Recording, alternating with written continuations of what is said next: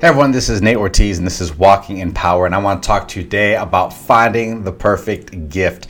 We're in the month of December, Christmas is coming up, the holidays, and there's these moments where we are feeling like, man, we think about our Christmas list, we got to buy gifts for, and it almost feels overwhelming, especially the people who are closest to us. For whatever reason, it's always more difficult to buy the presents for those who are near to us. And maybe you don't feel that the way, but I know I can feel that where you just think of how can I really show my deep appreciation for this person who I love and I care for so much that I can get them a gift that really, uh, you know, explains that or you know shows it. Now right i understand that we can get into the mindset of you know right it's just the it's the thought that counts and all those things are, are true.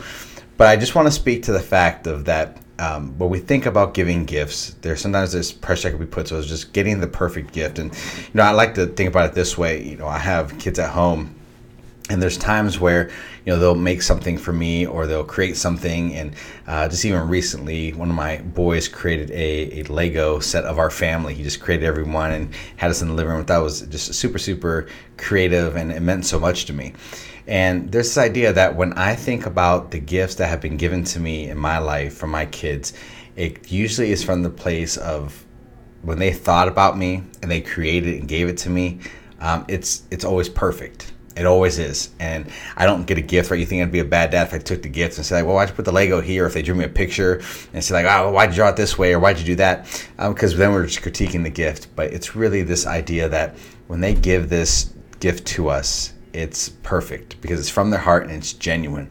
And I want to talk about the perfect gift that God has given us, and that is the gift of salvation through his son, Jesus. And that's what Christmas is about that Jesus was born in a manger, that he would grow and one day die on the cross for you, for me, for our sins.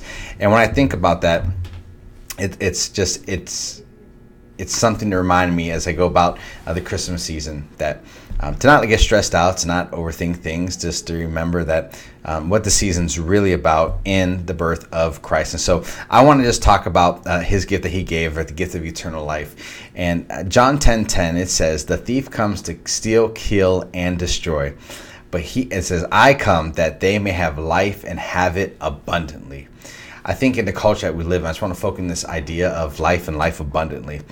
We can get so caught up in living our day to day tasks and goals and things that we have to accomplish that we really forget the simple things, the beautiful things in life where it's sitting down, it's having a conversation, it's sitting time just to reflect and pray. It's just time to read, you know, read the word, read the scriptures. And when we begin to do that, we enrich ourselves, but then in turn, we enjoy the things that are around us a little bit more. It's one of my favorite quotes by Charles Spurgeon, but he says, It's not how much we have that creates happiness, but it's how much we enjoy. So we can have all the things that we want in life, we can have all the goals, we can have all the nice things, we can do all those uh, accolades. But at the end of the day, do we really enjoy uh, the simple things that are around us, just finding the beauty in those moments? And so I, I want to just uh, think about take for you to take a moment and just think about that. Think about that in your life.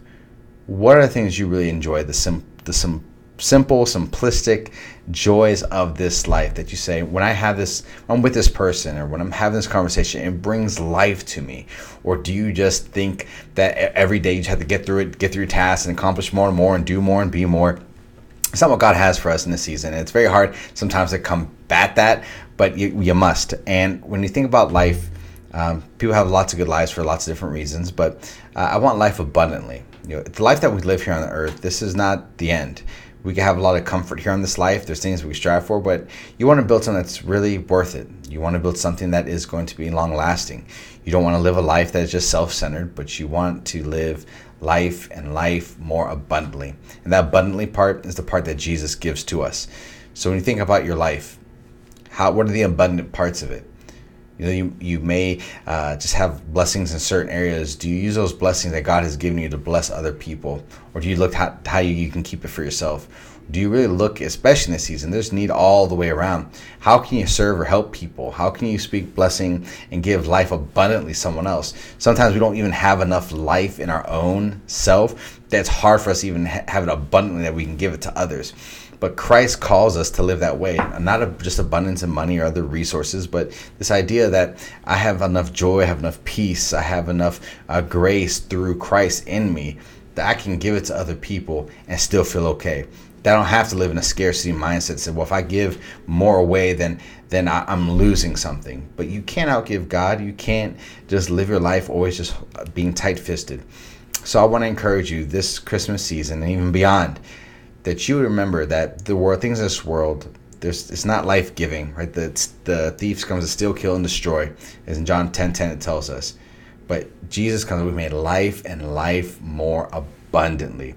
Look at the areas of your life you say, Lord, I need abundance. I need growth. I need you to do only you can do. And you'll be amazed at what can happen. So listen, I just want to pray and I just want to say, um, you know, I hope that um, in all this, you take a moment to reflect.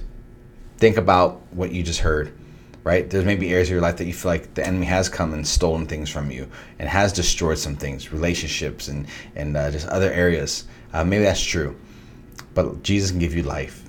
Ask Him, right? He'll give it to you abundantly. Take a moment after this this video, sit, reflect, pray, and see what God would speak to you. So let me just pray with you right now, and uh, you guys can get on with your day. Father, I thank you for everyone that's watching this video. I pray life over them, Jesus.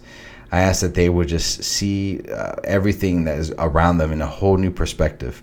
That it would not be centered around just the pain or the emotion or just the joy or excitement, but Lord, it be based upon what you are speaking to them day by day, Lord, in little or in, in plenty, that they would realize that God, that you are the true giver of life, and it is the perfect gift that you give us every single day, Lord. That it says that you are a good Father, and there's no with good thing that you withhold from us, and we are thankful and rejoice in that fact. So, Father, be everyone, be with everyone uh, who's watching this video, or they take a moment to even reflect and pause before they pick up their phone or uh, jump into the next thing. May they just reflect upon you, Lord, and the areas that you want to bless their life in. We pray blessing over them. Want to pray. Amen. Thank you. I appreciate it. Catch you guys next time.